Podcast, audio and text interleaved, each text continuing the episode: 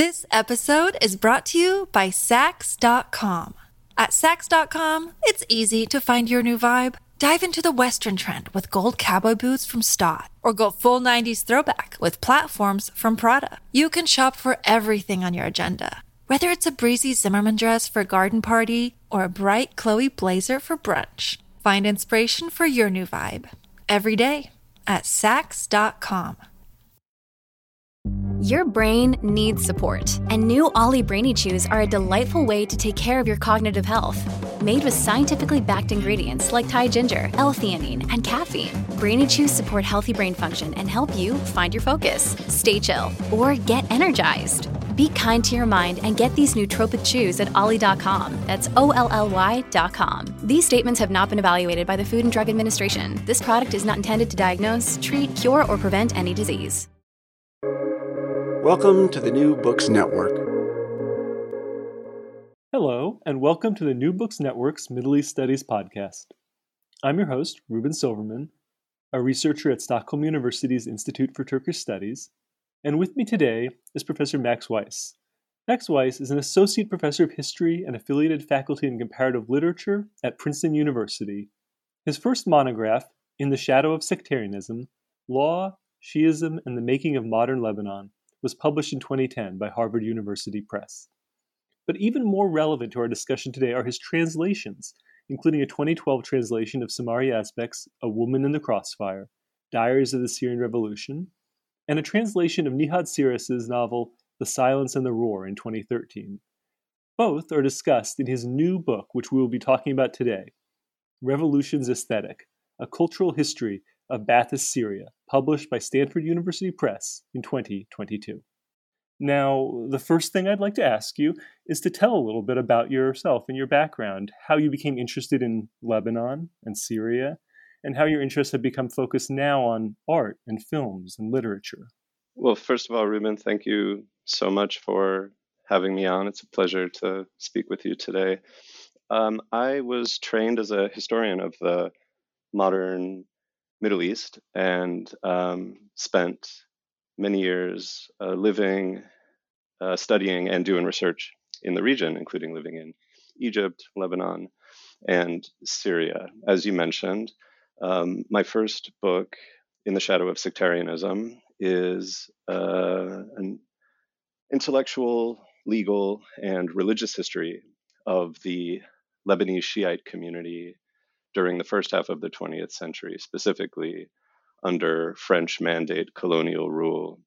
And uh, in that book, I made an argument about the making of Lebanese sectarianism through a reading of Islamic court records, French colonial archives, and um, periodicals published within the Shia milieu in Lebanon during that period. Now, while I was living in Lebanon during the first part of the 2000s, in addition to doing the research for this book, uh, I was simultaneously reading uh, a lot of Arabic literature and beginning as a hobby to translate Arabic literature into English. And it was during this time that I became particularly interested in Syrian literature.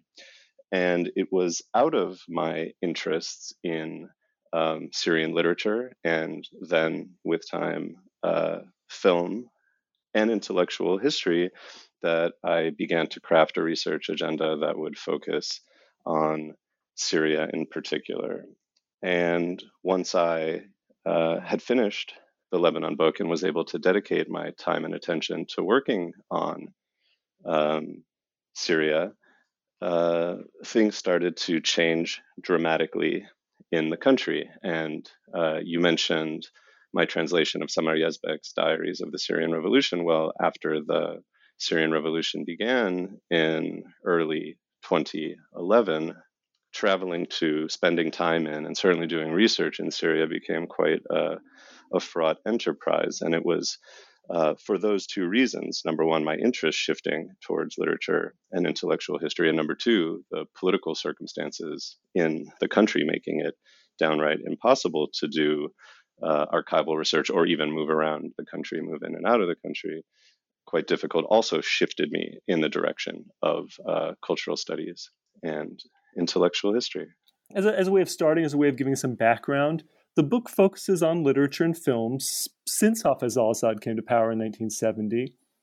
And in 1970, he came to power, established personal rule, eliminated other factions of the Ba'ath Party, which had already been in power since the 60s. And during these the 30 years of his life, um, what sort of aesthetics did Assad's regime promote? And can we talk about something that's a Ba'athist or a Assadist art, a Ba'athist or Assadist aesthetic? Yeah, one of the reasons that uh, I wanted to focus on the post 1970 period in this book uh, is that, well, first and foremost, this is a relatively understudied period in modern and contemporary Syrian history for reasons that have to do both with, I suppose, its recency. And so there hasn't been the kind of uh, perspective with which historians could bring to bear their methods and their insights, uh, but also because of the uh, importance of the coming to power of Hafez al Assad and his supporters for the purposes of building a strong Syrian state.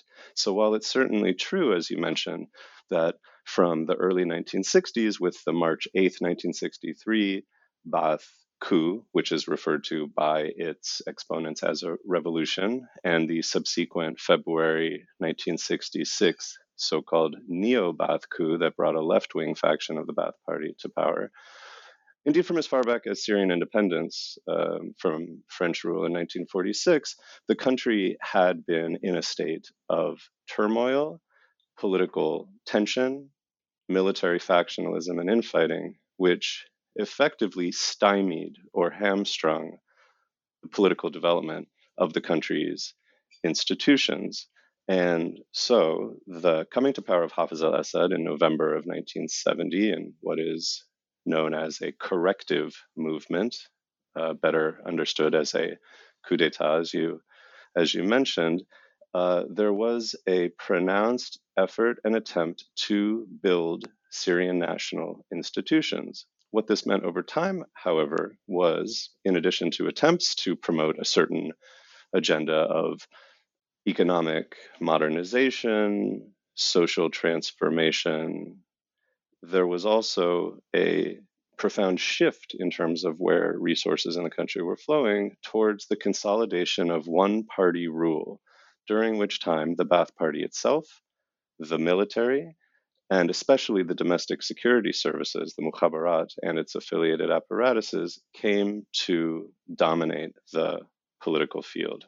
Now, from that jumping off point, what I try to do in the book is identify the cultural uh, ramifications of this Assadist state building project. And so I refer to the cultural reflections of this project as a form of cultural revolution. Now, the term, which will be familiar to many coming out of the Chinese experience, the Russian experience, uh, and others, was not a term of art. That is to say, it was not a commonly used term, although the term would occasionally crop up in certain uh, writings and speeches of Ba'athist ideologues and political representatives. I use the term more as a heuristic device. And what I argue is that this uh, cultural revolution, perhaps in everything but name, was animated by a certain kind of aesthetic ideology, one I refer to as an Assadist Ba'athist aesthetic ideology. It's a bit of an unwieldy term, but the reason I hyphenate the Assadist Ba'athist is to indicate that there are different forms of Baathism, Ba'athist ideology and practice, both at a very prosaic level in terms of ideological conflicts that I mentioned, in terms of the series of coups that took place over the course of the 1960s, but also in terms of uh, cultural and intellectual orientation.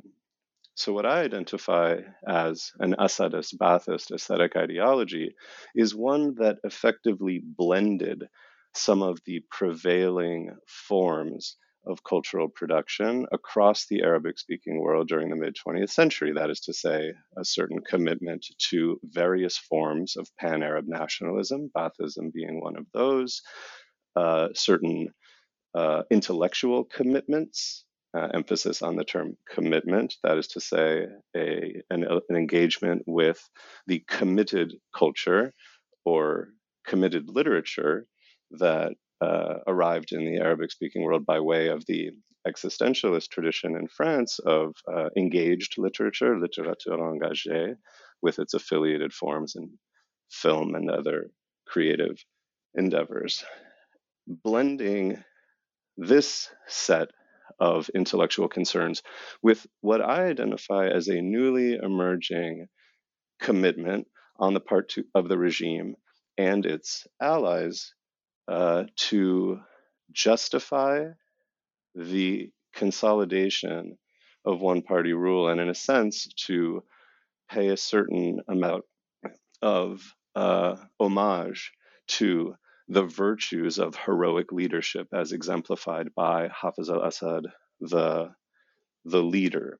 So, if you like, one of the most uh, pronounced aspects of this aesthetic ideology is, is, to my mind, a kind of blending of already existing uh, Arab nationalist cultural orientations with a growing sense of uh, support for um, the virtues of heroic leadership as expressed through um, or subverted by um, literary fiction and other cultural forms. Well, that's, that makes sense. So I guess what I'd like to do is maybe like look at one of the examples you talk about and sort of see how these this plays out. Uh, you, one of the books you write about is Hanna Mina's 1989 novel End of a Brave Man, and in addition to being a novel, this is a TV show, I believe, as well. And so, in what ways does a book like this, a piece of art, reflect these themes you're talking about? And in what ways does it maybe subvert them? Yeah, um, I took Hanna Mina as one example of the kind of committed literature that fit rather well within the ideological parameters of the consolidating Assadist Ba'athist ideological universe. Hanna Mina is perhaps the paradigmatic post war Syrian writer. He was born in 1924, lived most of his life in the Syrian northwest around Latakia, and he has written dozens of novels. There is a prestigious Syrian State Literary Prize in his name. His 1989 novel, End of a Brave Man, Nihayat Rajul Shuja, is one of his later works.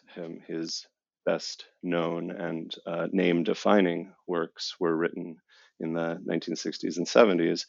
End of a Brave Man, in a sense, straddles the line that I was just talking about, in the sense that the style of the novel is extremely discursive and straightforward. It tells the tale of a man named Mufid who comes from the Syrian northwest, living a rural and impoverished childhood.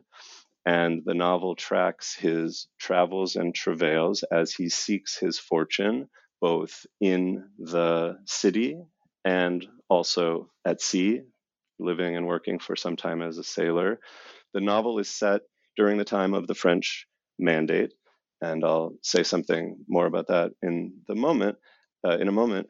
But the story uh, places Mufid within, squarely within, the narrative of Syrian anti-colonial activism, political organizing, and highlights the challenges of uh, intellectual formation and fulfillment in such a time of uh, unfreedom and uncertainty. Mufid gets mixed up in a number of uh, forms of employment, but then also finds his way into a series of criminal organizations where he uh, attempts to seek his own fortune, even as he uh, runs afoul of some of these political bosses and unsavory types. He ultimately winds up in a French prison which is a period of education and transformation for him. Over the course of his life, he is dramatically injured, having one of his legs amputated. He falls in love with a woman named Labiba. And along the way, we track how Mufid comes to terms with both the political transformations in the country as well as his own growth and maturation. And it's to my mind in the discussions of his own coming to terms, coming to consciousness of his own masculinity as one of the defining features of his identity that uh, is one of the paramount themes and uh, most, to, to my mind, interesting tropes of the novel. And it's here uh, at the interface of this kind of set of political concerns that would have been legible uh, and appealing to uh, an audience of readers who were by this point uh, familiar with the conventions of social realist prose, of intellectual concerns having to do with both challenging colonial and imperial forms of domination, as well as building a kind of national unity and independence, comes together with a direct engagement with some of the themes of heroism, masculinity, virtuous leadership, and social interaction that I mentioned was, in a sense, reflective of a kind of Assadist Baathist aesthetic ideology. And so the nature of the brave man then uh, and his end become particularly resonant to my mind with the kind of ideological universe within which Hanna Mina was writing and his audience would have been would have been reading. Um, you mentioned that the film was turned into a, a wildly successful, um, beloved television serial. Interestingly enough, the television program ends in a different way than the novel. The novel ends with Mufid spiraling into a state of dejection and disappointment, ultimately spoiler alert here it is a 35 year old novel so i think spoilers are acceptable uh, Mufid ends up pu- putting a bullet into his own head in the novel. The end of The Brave Man is, in fact, his unraveling, which, if you like, does harken back to some of the most fundamental tropes of the existentialist tradition about the question of suicide and the tragic condition of the individual in a modern alienated society. By contrast, the television program ends at a moment of contra- uh, confrontation between Mufid, who is now hobbled in a wheelchair, and one of the uh, unsavory types I mentioned before, who had been attempting to shake Mufid down for more money that he apparently owed to these um, to this group. And in the climactic scene, Mufid uh, and this man are on a bluff over, overlooking the water on the coast, and Mufid, in a valiant move, uh, hurls himself at this individual in his wheelchair still, and the two men topple over the edge of the cliff, although we see nothing graphic depicting their end, uh, presumably falling to their death together. So, in a sense, what the television serial uh, accomplishes in its ending, and I should note as a, as a footnote here, the film was sponsored, uh, funded by a production company that is owned by a relative of Abdel Halim Khaddam, who is a representative of the regime and a close ally of Hafez al-Assad. So some television scholars have argued that this, uh, in a sense, uh, transforms what is a tragic ending in the novel into a kind of uh, heroic ending within which our hero Mufid uh, is willing to give his life for the cause of individual freedom, anti-corruption, and a host of related of related issues. So, in a sense, that that difference, that divergence between the endings of the film and the television serial, respectively, reflect, to my mind, um, the countervailing forces that are at work within the Assadist Baathist cultural sphere. Well, you know, uh, it, it, occurs to me as you're saying this. Uh, you mentioned this is set during the um, mandate period, and uh, several other of the uh, things you, uh, pieces you look at are also set either during the mandate period or maybe during the 67 war, uh, for example, but not necessarily contemporary. Uh, do you see any reason for this in these uh, productions? Absolutely. It's an important point. And the simplest explanation, which might be the best explanation, is that as in other circumstances of uh, authoritarian rule, the conditions of possibility for writing under Assadist, the Assadist regime, uh, were at varying degrees uh, restricted.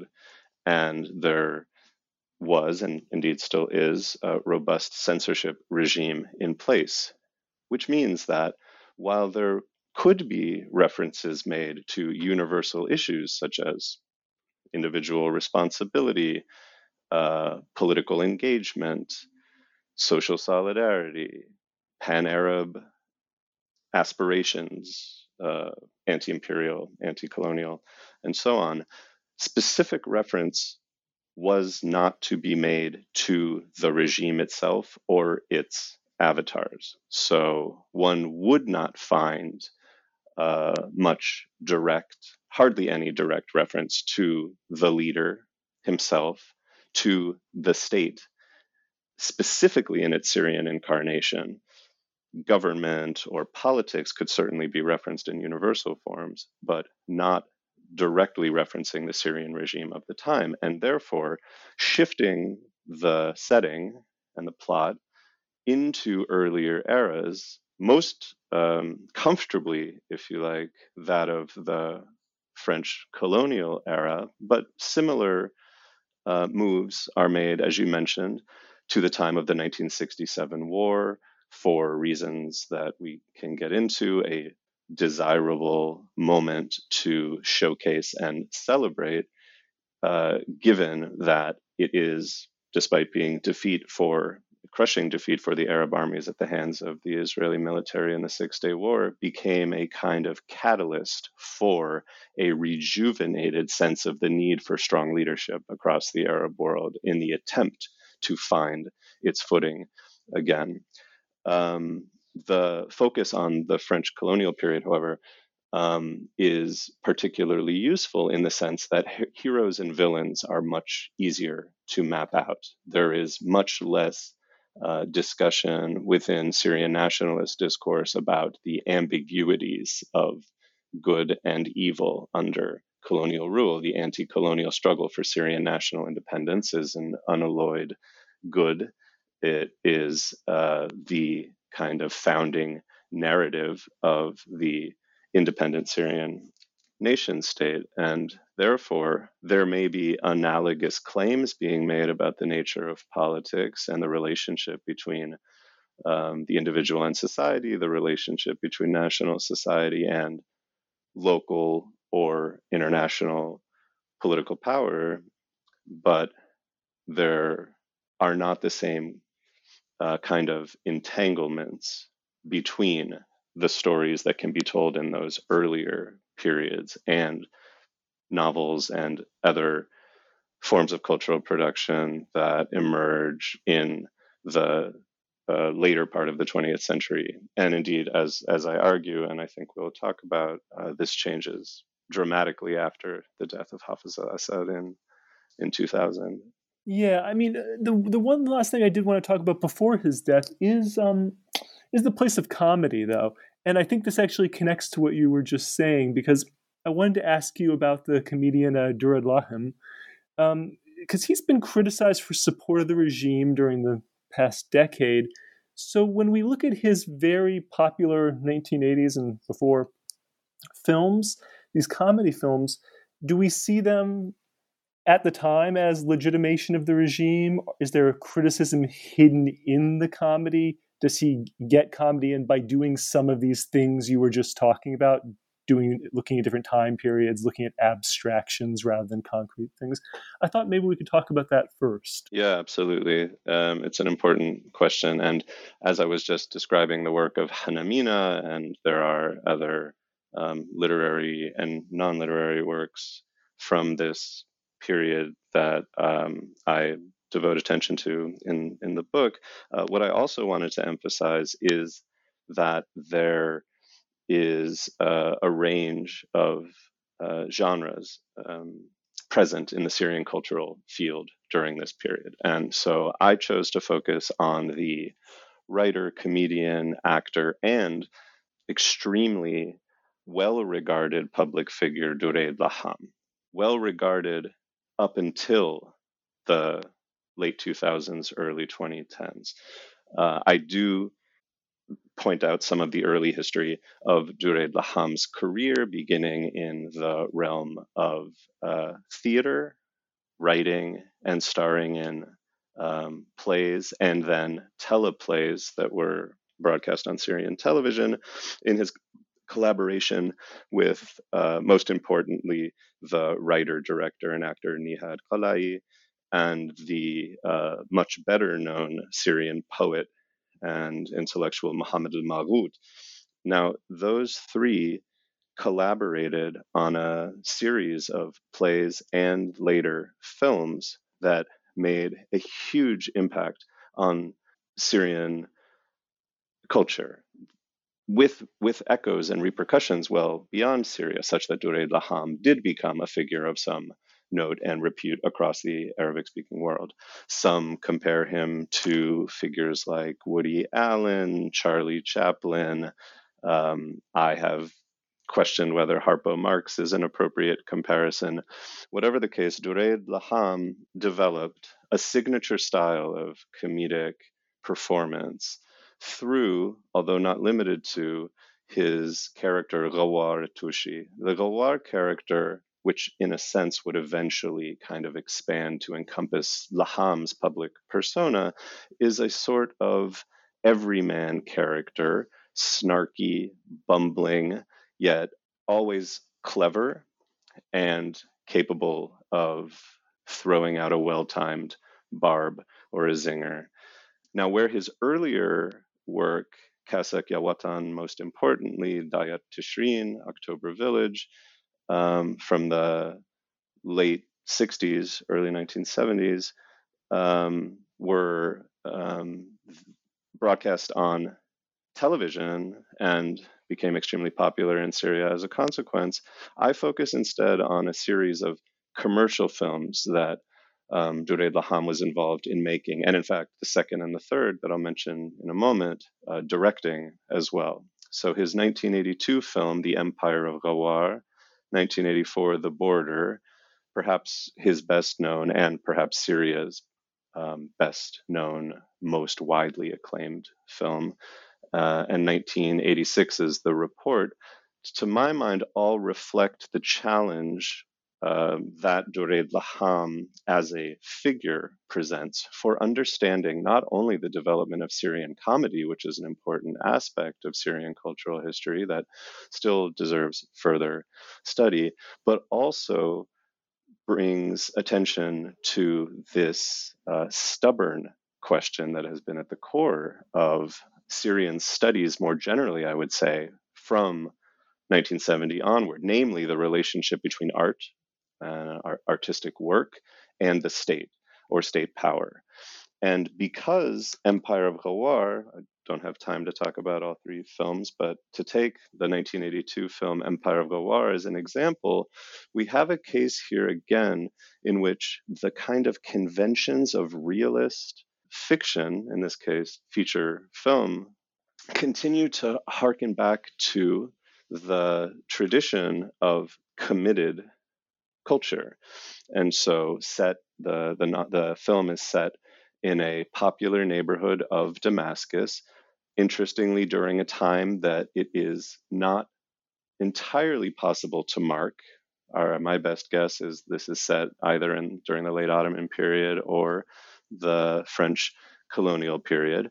And Dureid Laham's character, Ghawar, uh, is working as a barber and in order to make ends meet, we also discover that he is performing improvised medical procedures, including circumcision.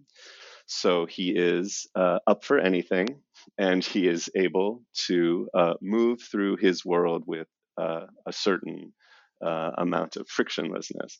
Now, Laham, in this case, Ghawar, gets mixed up in some local political struggles between the people of the neighborhood and the local political boss, the boss being known as a zaim, which means leader in Arabic, or as a qabadai, which kind of means a strong man or a or a thug. And through the process of mobilizing to challenge the power of the local Zaim, the neighborhood boss, Ghawar himself soon rallies his neighbors and comrades and manages to topple the Zaim in question, ultimately uh, catapulting himself into the position of Zaim. So now we are in the titular empire of Ghawar, as Ghawar and his supporters now seek to expand their power by the end of the film, uh, overpowering the security station in the neighborhood, which in a sense represents the center of political power. Now, what I find particularly interesting about the film, for one thing, is its ending, which is an ambiguous one. The film ends in the midst of Ghawar's forces storming the Makhfar, the security station. So we do not know how this is going to end. What we do know is that the nature of Ghawar's incipient leadership is reflective of, but also in tension with some of those traits of virtuous leadership heroism, the relationship between the individual and the collective, the relationship between political power and the masses. Uh, and ultimately, uh, one is left viewing this film with the kind of ambiguous feeling that leadership is wielded by one who has the authorization of the people. And once he and in this case, a he, I would say, for the most part in Syrian cultural production, the leader is cast as a he, and that's meaningful, um, is by definition, is intrinsically uh, equipped to carry out the will of the people. So the subversiveness that some find in Dureid Laham's work, given his humorous disrespect for authority, is now refashioned over the course of the film as Ghawar becomes the leader himself. So I think again there is a kind of double-sidedness to this film, and it's its undecidability that I think is is most profound about it. On the one hand, the leader could be anyone, could be the everyman type, could be Ghawar, the bumbling barber turned Zaim. But at the same time, the Zaim does fortify himself as a figure of power and authority. In other words, there is no destruction of the Zaim, of the leader, as a figure. There may be a transition from a corrupt Zaim to a virtuous one, one who is capable of taking the interests and needs of his people into consideration. But again, we're now left here with the question is the capital L leader, the big Zaim, who overshadowing all of this in 1982 is, of course, Hafiz al Assad, whether that position is itself subject to criticism or whether it is simply a position of power that is now reinforced through some kind of comedic uh, engagement. This episode is brought to you by Saks.com. At Saks.com, it's easy to find your new vibe. Dive into the Western trend with gold cowboy boots from Staud, or go full 90s throwback with platforms from Prada. You can shop for everything on your agenda, whether it's a breezy Zimmermann dress for a garden party or a bright Chloe blazer for brunch. Find inspiration for your new vibe every day at Saks.com. That's very interesting. So, I guess, like you said, there is a big change. In 2000, Assad dies. His son Bashir comes to power. And I mean, during the first, what, 10 years, there's this emphasis on neoliberal economic reforms and this kind of promise of political opening. So, during this first 10 years, during the 2000s, you do describe a shift in some of the cultural production. For example, you think that there's something of a, a change in literature that emphasizes speaking to people and speaking for people to literature and art that tries to speak with people. So maybe we can think about that. And you maybe can give some examples of this. And also, you see a, a genre that's coming into, into view in this time period, which you call the Mukhabarat novel or um, the spying novel. So maybe we can think about these also. Uh, this this time period of the early 2000s and the changes you see during this time period. Yeah, th- this book is a, a, work of history, therefore periodization is important. Um, one might say that the periodization I employ in the book is a rather conventional one in the sense that I see 1970 to 2000, the period of Hafiz al Assad's rule, as a, a meaningful one and that following his death in the summer of 2000, the coming to power of his son Bashar, this constitutes the beginning of a new period, one that um, rather formulaically, as I say, I track until 2011 and the beginning of the Syrian uprising. Um, we can uh, discuss uh, as historians and scholars of Syria the appropriateness of this periodization, but that's what we're working with here.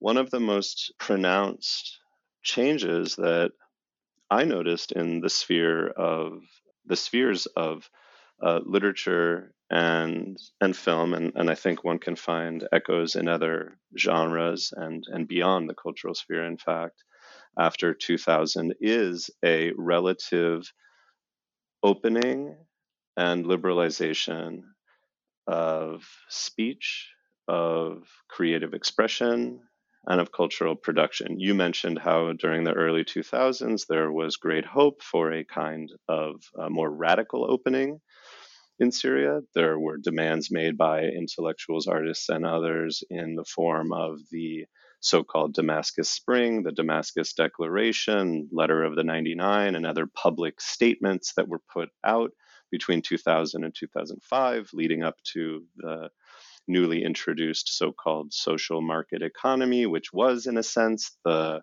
ramification of that neoliberal um, agenda promoted by Bashar al Assad's regime, uh, which had both political economic aspects as well as cultural manifestations or reflections. And this is what I um, talk about in this is chapter four of the book. Now, I seek to understand the struggle around aesthetic ideology in Ba'ath Syria as one that does not simply get constituted by what I call the aesthetics of power promulgated by the state and its supporters, but is also complicated sub, uh, by, subverted by, and, and even directly challenged by other aesthetic orientations, which I refer to as aesthetics of resistance as well as aesthetics of solidarity.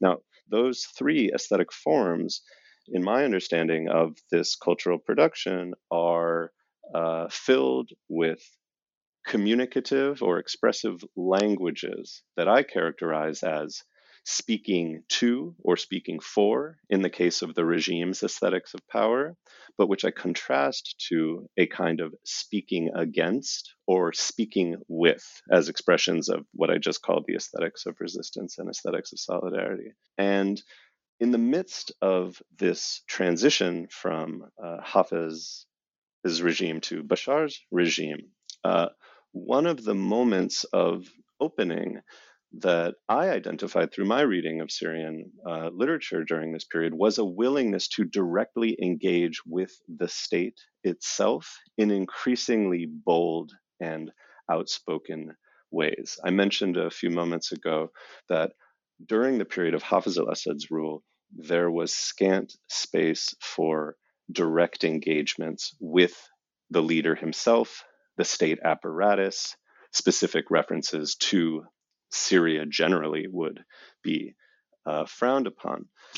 With this transformation in Syrian political, public, and cultural life during the 2000s, there emerged a new form of writing specifically novelistic writing, that engaged with a critique of political power that directly targeted the state and its security apparatus. I draw on a term introduced by the Lebanese poet, critic, and writer Abbas Beydoun, which he calls the Mukhabarat novel, Mukhabarat being the state security services.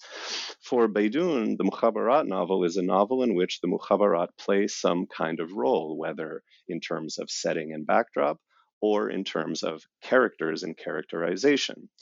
And uh, to my mind, the direct engagement with the characterization of the figuring or figuration of the state through its security apparatus represents an opportunity taken by Syrian writers to use this moment of opening in order to shed a different kind of light on the workings of state power in everyday life in Syria.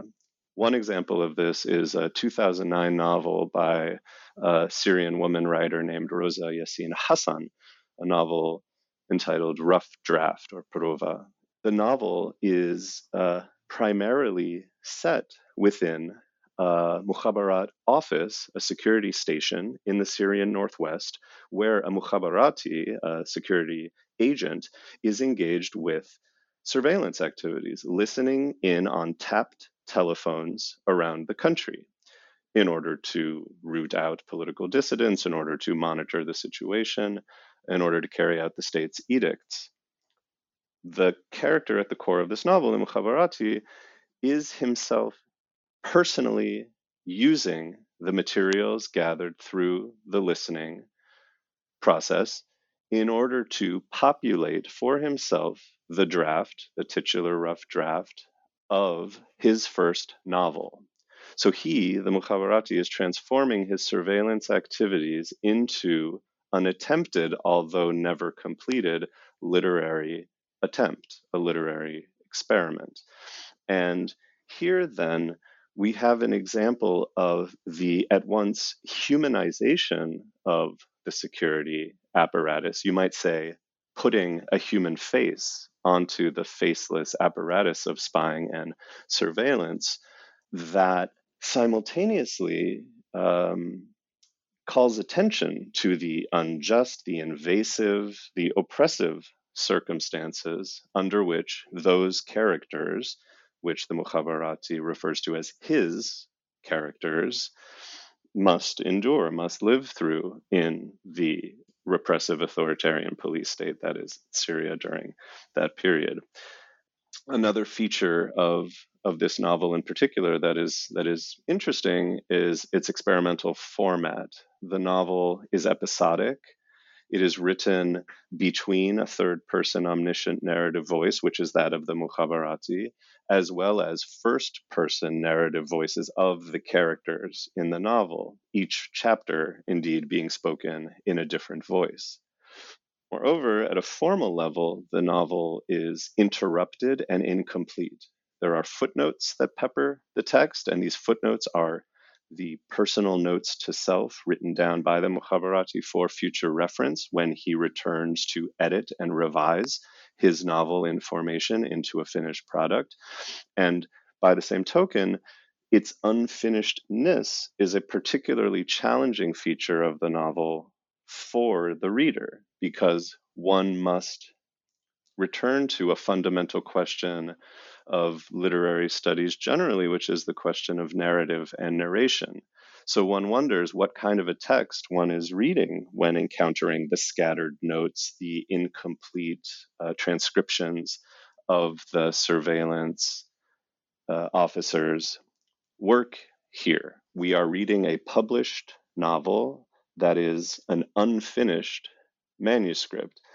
And the question of voice, therefore, becomes quite complicated. And so the notion of speaking with as opposed to speaking for, or speaking for as opposed to speaking with, is uh, difficult to reconcile here. The Mukhabarati himself obviously holds the power in constructing this narrative, however incomplete it may be in the form it comes to us, while at the same time, the capture of those voices of ordinary people, their concerns, in some instances, their pathologies and their difficulties, similarly presented. And in a sense, it is that splintered, fragmented narrative voice that gives lie to the omniscient, commanding presence of a state sponsored aesthetics of power that would speak to or speak for the Syrian population. And in that respect, I find that in the post 2000 period, there is a kind of scrambling of not only the political, but also the aesthetic conventions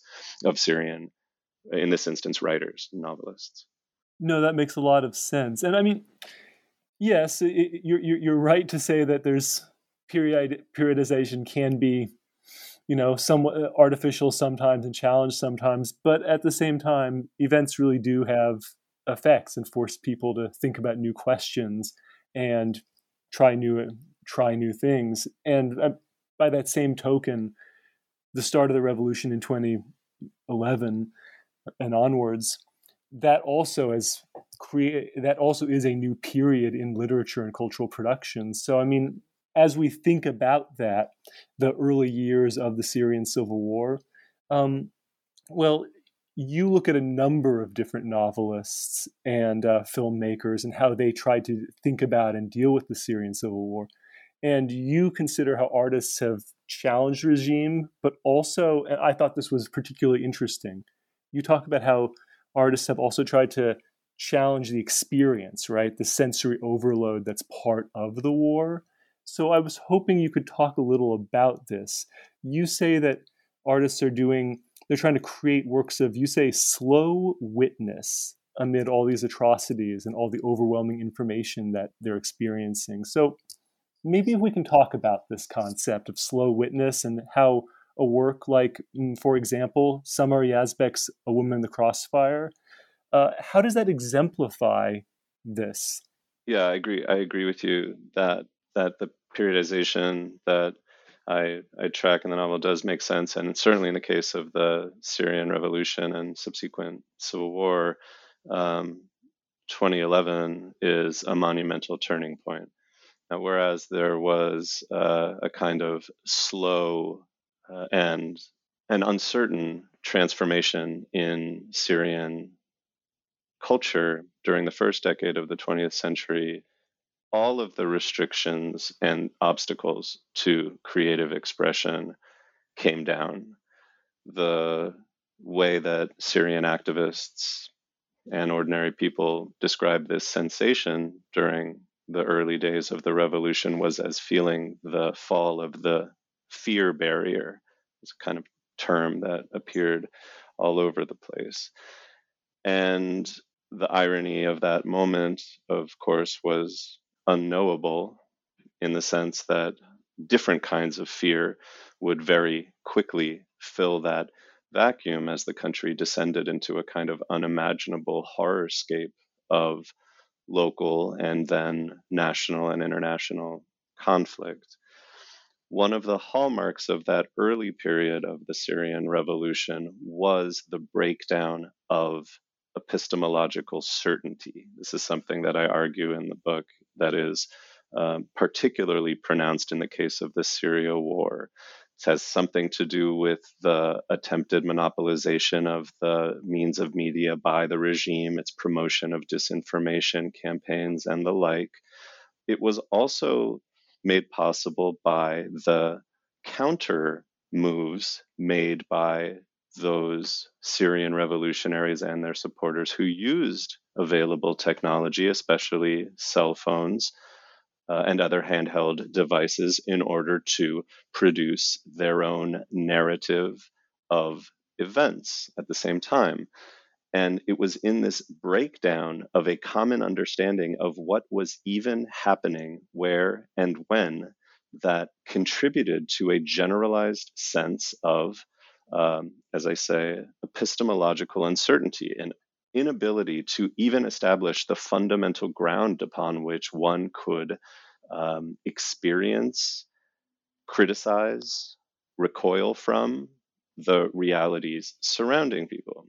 From that premise, I argue that the efflorescence of Syrian cultural production from 2011 onward, which was remarkable in its scope, especially in terms of novelistic writing, but also through other forms, was animated by what I refer to as a documentary imperative. One of the ways in which artists and others sought to seize some kind of hold over their own phenomenological experience, the very experience of being and understanding reality around them, was the need to document what was going on. So, if one thinks about the cell phone footage that was uploaded out of the country at weekly demonstrations and elsewhere with people scrawling the date and the location on pieces of paper in front of the lens in order to somehow prove the reality of the film that people were seeing, one sees counterparts or analogs to this in literature and film. And what I try to do in the book to give some kind of shape to this wave of work coming out around that time was to think about the politics of witness and to think about the speed of the Syria war part of the disorientation that resulted in this epistemological uncertainty had to do with the pace, the speed, the sense of acceleration that, and exhilaration to be sure, that was so pervasive during that period. Slow witnessing, for me, was a useful and I hope heuristic way of making sense of this social and cultural engagement with what political scientist Lisa Wedeen called high speed eventfulness in the Civil War. Things were happening so fast, things were happening in such a widespread fashion that one struggled to keep up.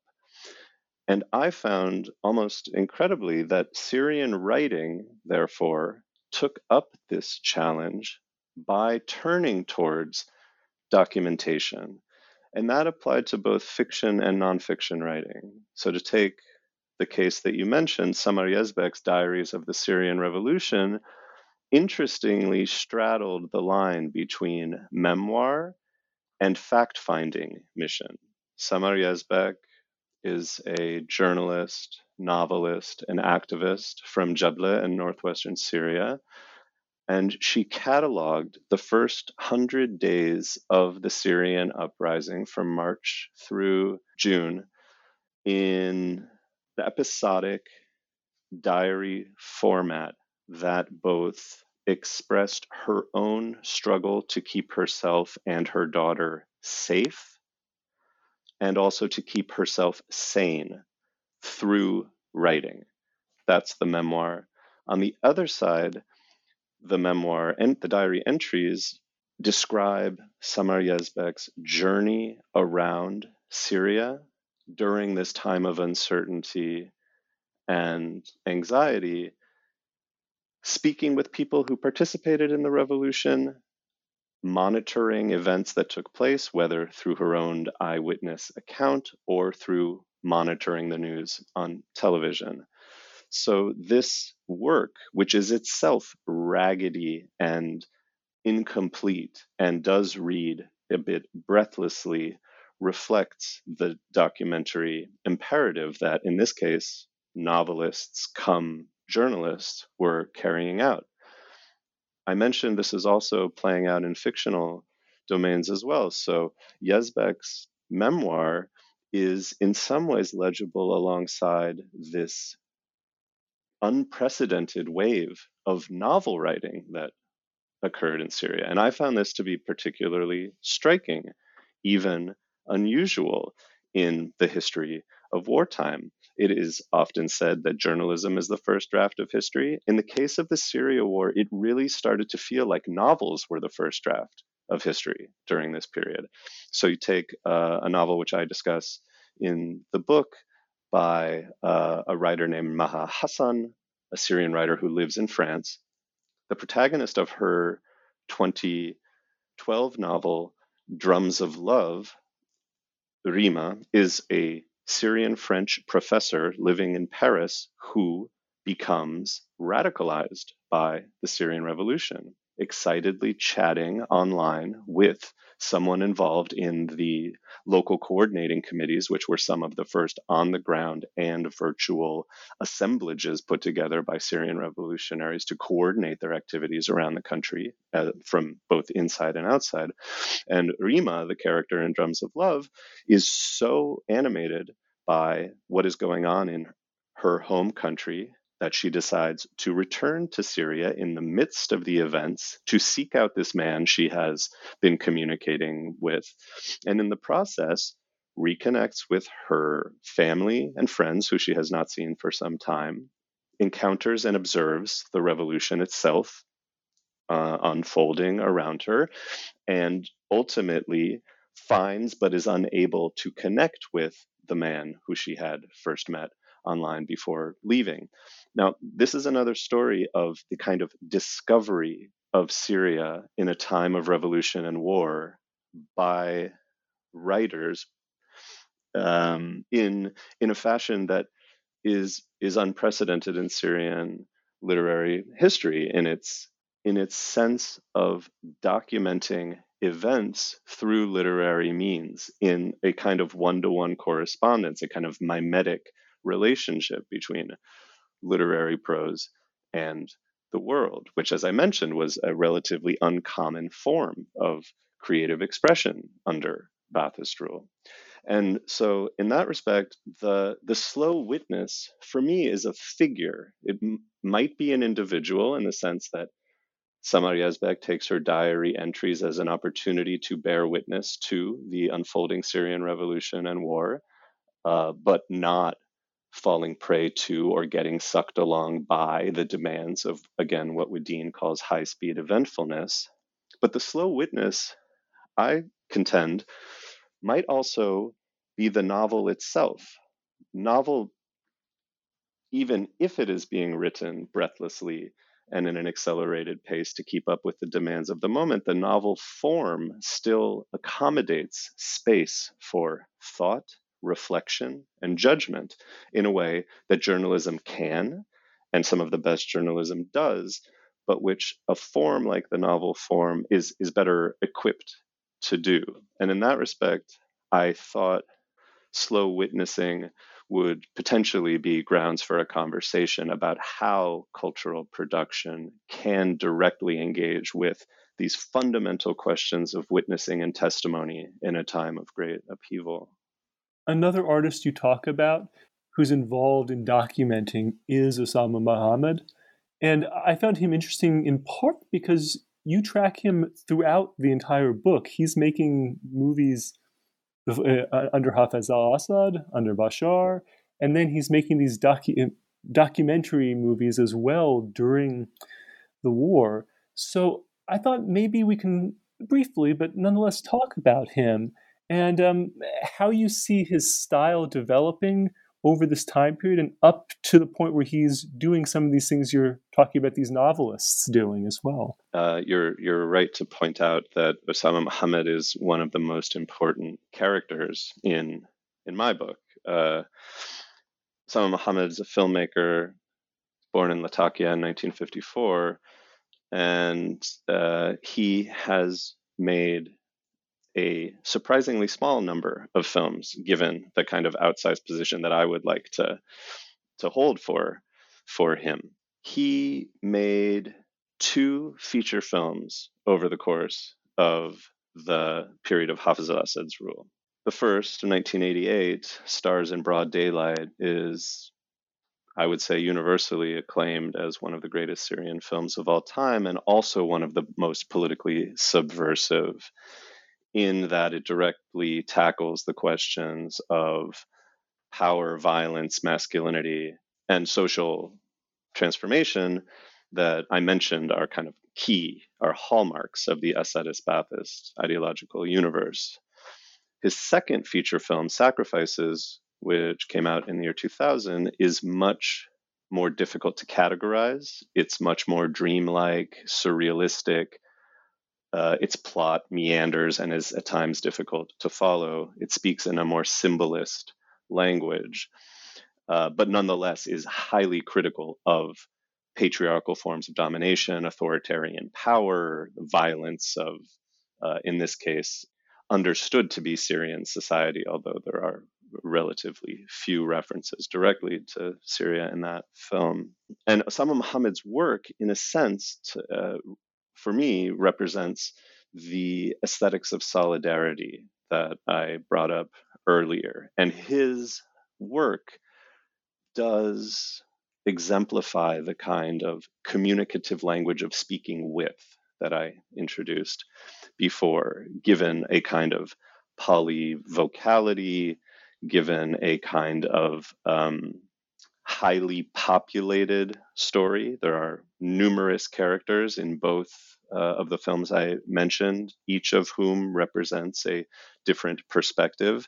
Moreover, in his formal capacity, Osama Muhammad is, uh, along with his close companion and um, now deceased Syrian filmmaker Riyad Shaya, was very committed to a kind of what I call a photographic aesthetic in his film. That is, for him, the centrality of the shot and framing as a means of communication. So this does not only mean the composition of a given shot, but also frames within frames, mirrors and screens, and and so on that give space to a kind of disorientation, but also calls attention to the power of of vision at the same time.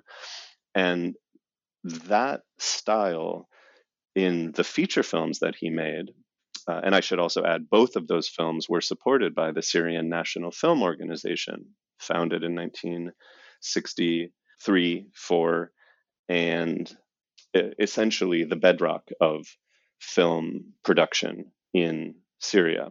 The National Film Organization determined which films could be made and when. And the juries or the committees that served within the National Film Organization were comprised of both bureaucrats state functionaries, and artists. So Osama Muhammad himself served on these committees over the course of the 1980s and 90s, determining whose films could be made when. And he was permitted to, sponsored to make two films over the course of those two decades one in 1988, as I said, and one in 2000. The feature films that Osama Muhammad made, however, uh, need to be seen in conjunction with his documentary work. His first film, which was his student film when he studied at the VGIK, the Institute for Cinematography in Moscow during the Soviet period, was released in 1979. It's a 23 minute short shot in black and white entitled Khatwa Khatwa, Step by Step. And the, this film is similarly a skewering of the sociological and the material foundations of power, violence, and domination, in this case, in the Syrian heartland in the northwest. So, through looking at the nature and functioning of everyday life in people's homes, in schools, in workplaces, in the countryside, but then also in the city, Muhammad effectively calls attention to the contradictions and the conflicts at the core of Syrian society during this period. It's an extremely um, bleak film in a way. Uh, it's also an extremely realistic rendering of uh, its and, and sensitive rendering of its of its characters. If we flash forward to the time of the revolution, Osama Muhammad left the country in May of 2011 to travel to Cannes in France, where he was going to be speaking on a panel about uh, film and politics.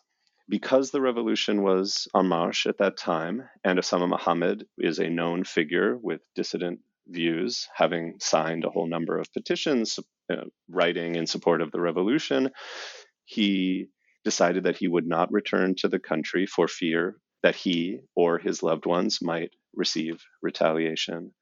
And so he wound up staying in France, where he is until where he has remained until today.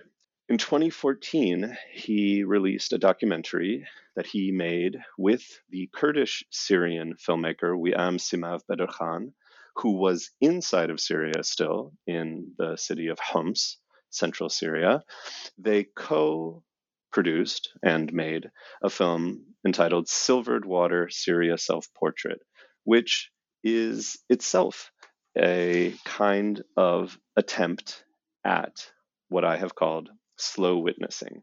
The work is almost entirely drawn from found footage on the internet, cell phone video, and the like, as well as some materials that we have, um, we um, Simav Badr Khan herself collected from inside the country, in addition to a series of sequences that um, show the interaction and communication between Osama and Wiam online, over the phone, when possible, and so on.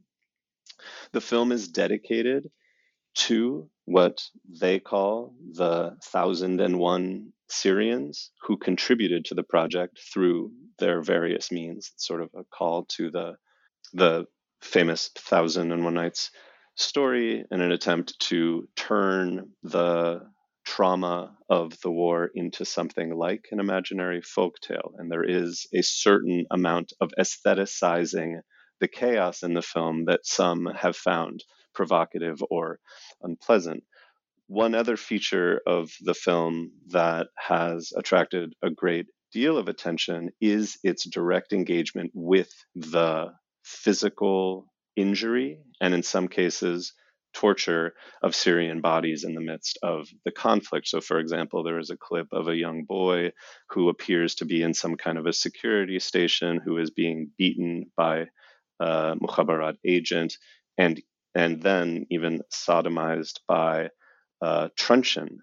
And there has been a huge debate within the Syrian intellectual and artistic community about representations of gore and atrocity at this moment, and and I, I can say something more about that um, when we come to the to the end here. But the the film, by virtue of its attempt to incorporate voices and images that are provided in a sort of crowd-sourced way, I think it's fair to say that what Badr Khan and Osama Muhammad have done here is a kind of collage, a visual representation of multiple voices and multiple experiences in a way that allows speaking with a kind of aesthetics of solidarity to emerge through the form of the work itself.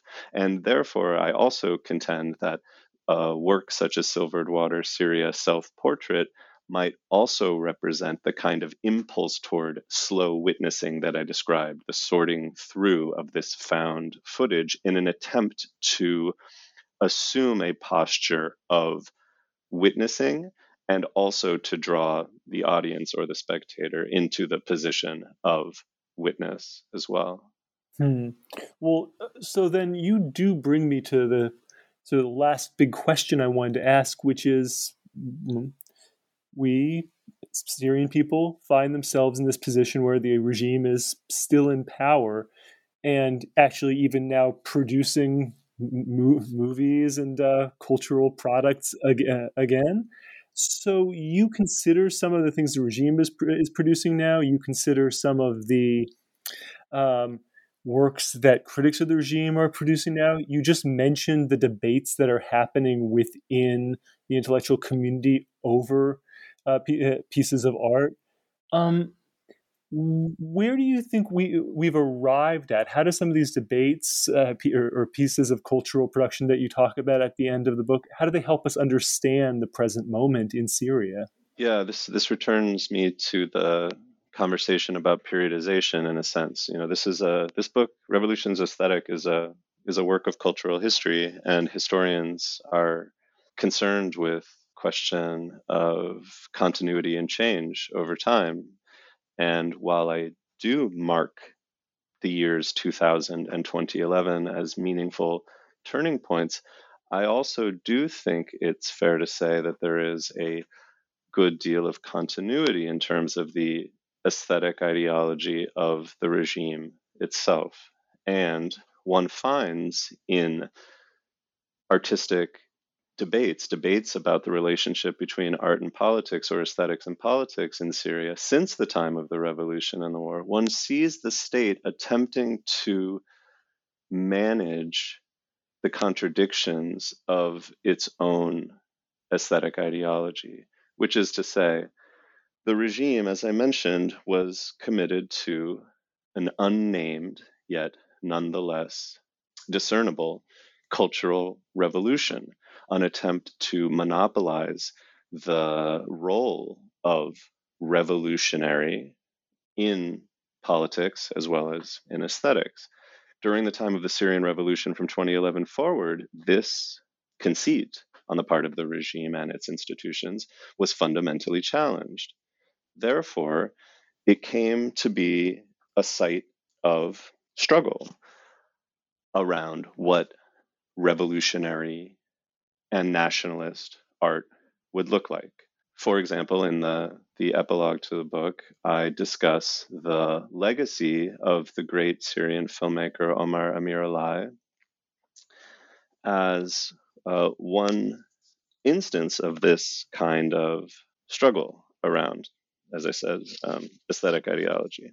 Now, Omar Amiralay was one of the most uh, adventurous and innovative documentarians trained in France, made a series of films from his perhaps best known everyday life in a Syrian village up and through the collaboration that he engaged with uh, Syrian playwright Saadallah Wannous uh, and and other and other important films such as um, an essay on the Euphrates Dam, which was highly critical of the of the Hafiz al-Assad regime. When Omar Amiralay um, passed away in 20 uh, the early 2010s, um, there was a debate about the legacy of his work, and the Syrian Minister of Culture at the time, Mohammed Al Ahmad, uh, wrote a piece in which he, uh, while lionizing Amiralay for his contributions, similarly pointed out that his work was more political than artistic.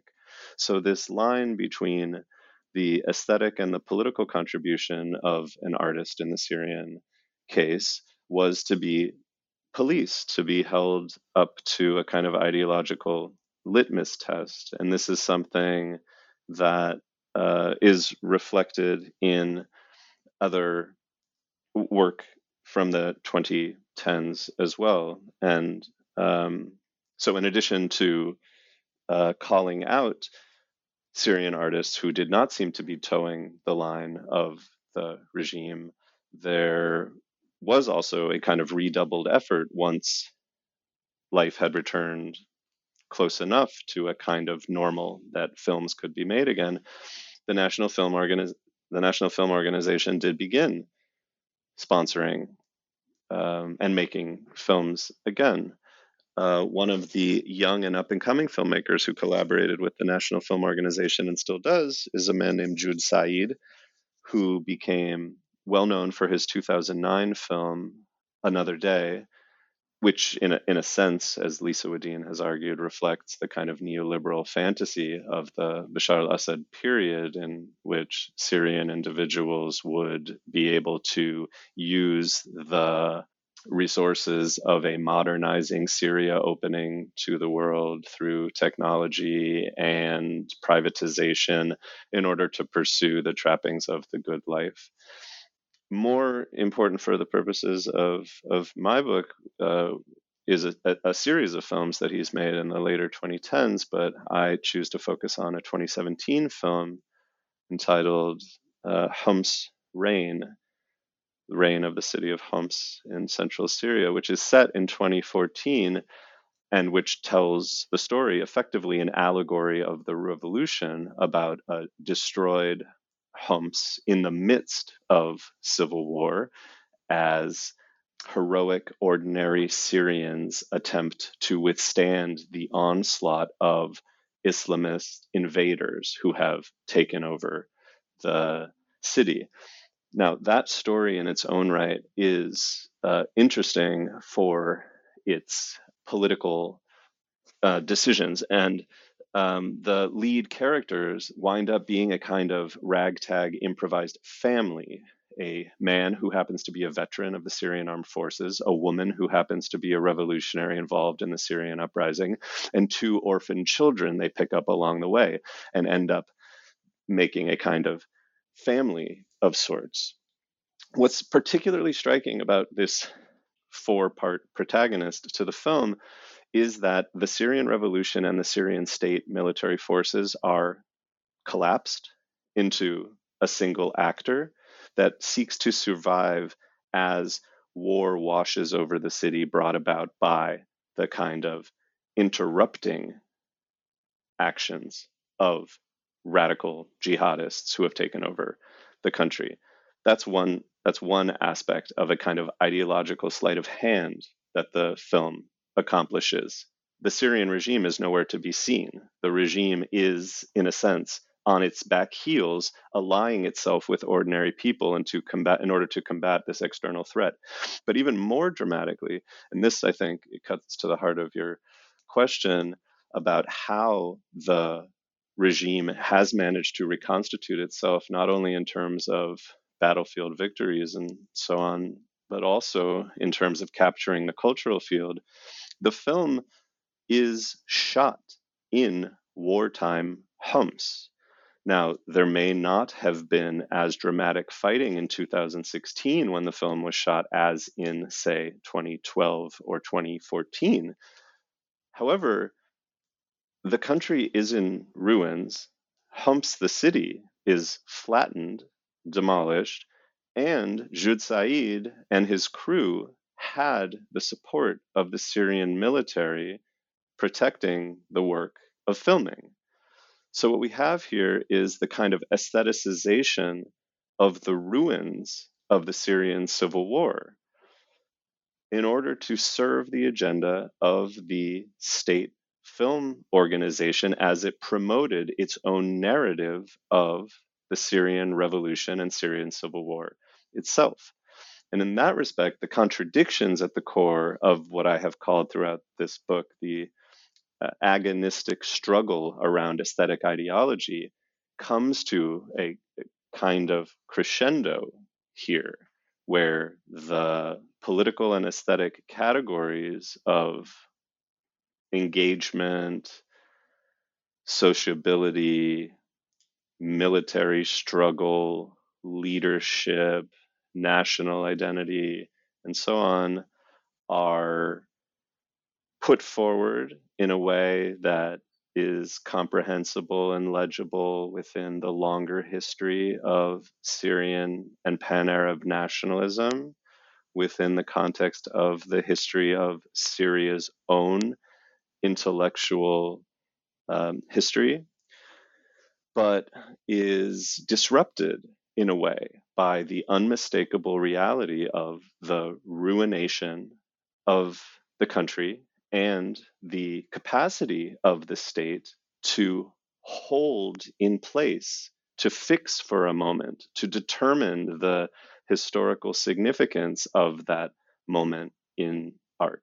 And I, I think what we see until today is this kind of complicated set of struggles and debates and attempts to define and police the boundaries between regime art and non or anti regime art, even in the midst of such disintegration and ruination.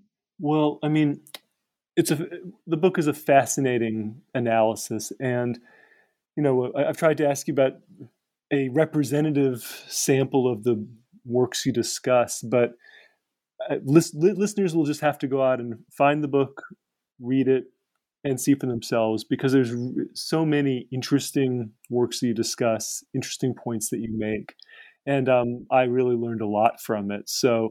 Um, I'd, like I'd like to th- I'd like to thank you for your time and ask you one last thing before we end, which is what I always ask, which is if you've turned your attention to new projects, either new um, works of scholarship or new translations, or what are you focusing on now?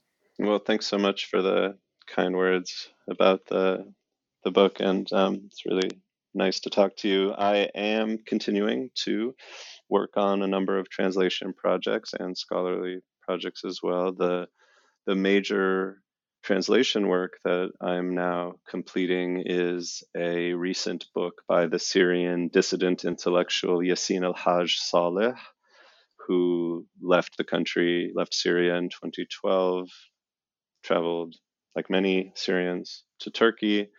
Since then, he has moved to Germany and he has been in Berlin for the past years.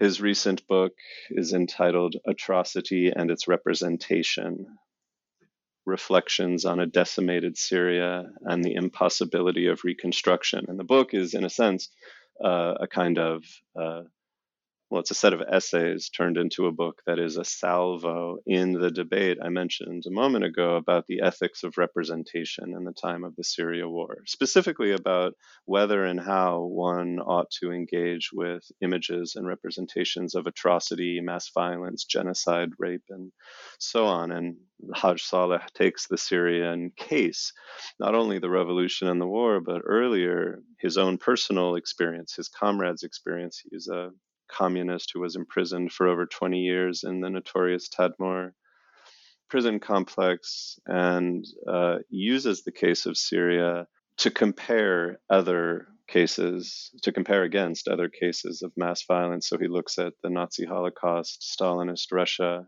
and thinks through why it is that one has an obligation, an ethical obligation to engage with these materials, while there are others, and the book in its English form will include a roundtable discussion among other Syrian artists and writers who disagree with Yassin entirely or disagree in part with Yassin's argument and um, have claimed, as I suggested in the case of Osama Muhammad's film, in which the young boy is being abused and tortured in a security station, who argue that displaying those images is itself a form of atrocity, and that plastering the images or even stories of mangled and tortured and murdered Syrian bodies is is a kind of unacceptable violence. So uh, that's in a sense uh,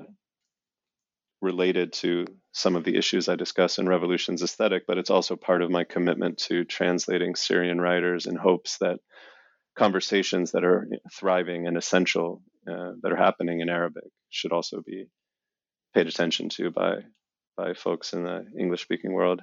And related to that, yeah, I've now turned my attention to uh, an, writing an intellectual history of of modern Syria, one that will seek to understand the, the fundaments of the story that I've told in this book, understanding the history of Syrian nationalism, of Baathism, of constitutionalism, liberalism in Syria, but also to think about challenges from the mid to late 20th century about sectarianism, religion, secularism, thinking about engagements with aesthetic questions about form and about violence and about identity. And this is going to be uh, a work in process for some time to come uh, I I do think the the the relevance of of Revolutions Aesthetic to this book um, will be apparent, and I look forward to God willing in the coming years getting that book out and perhaps talking to you about it.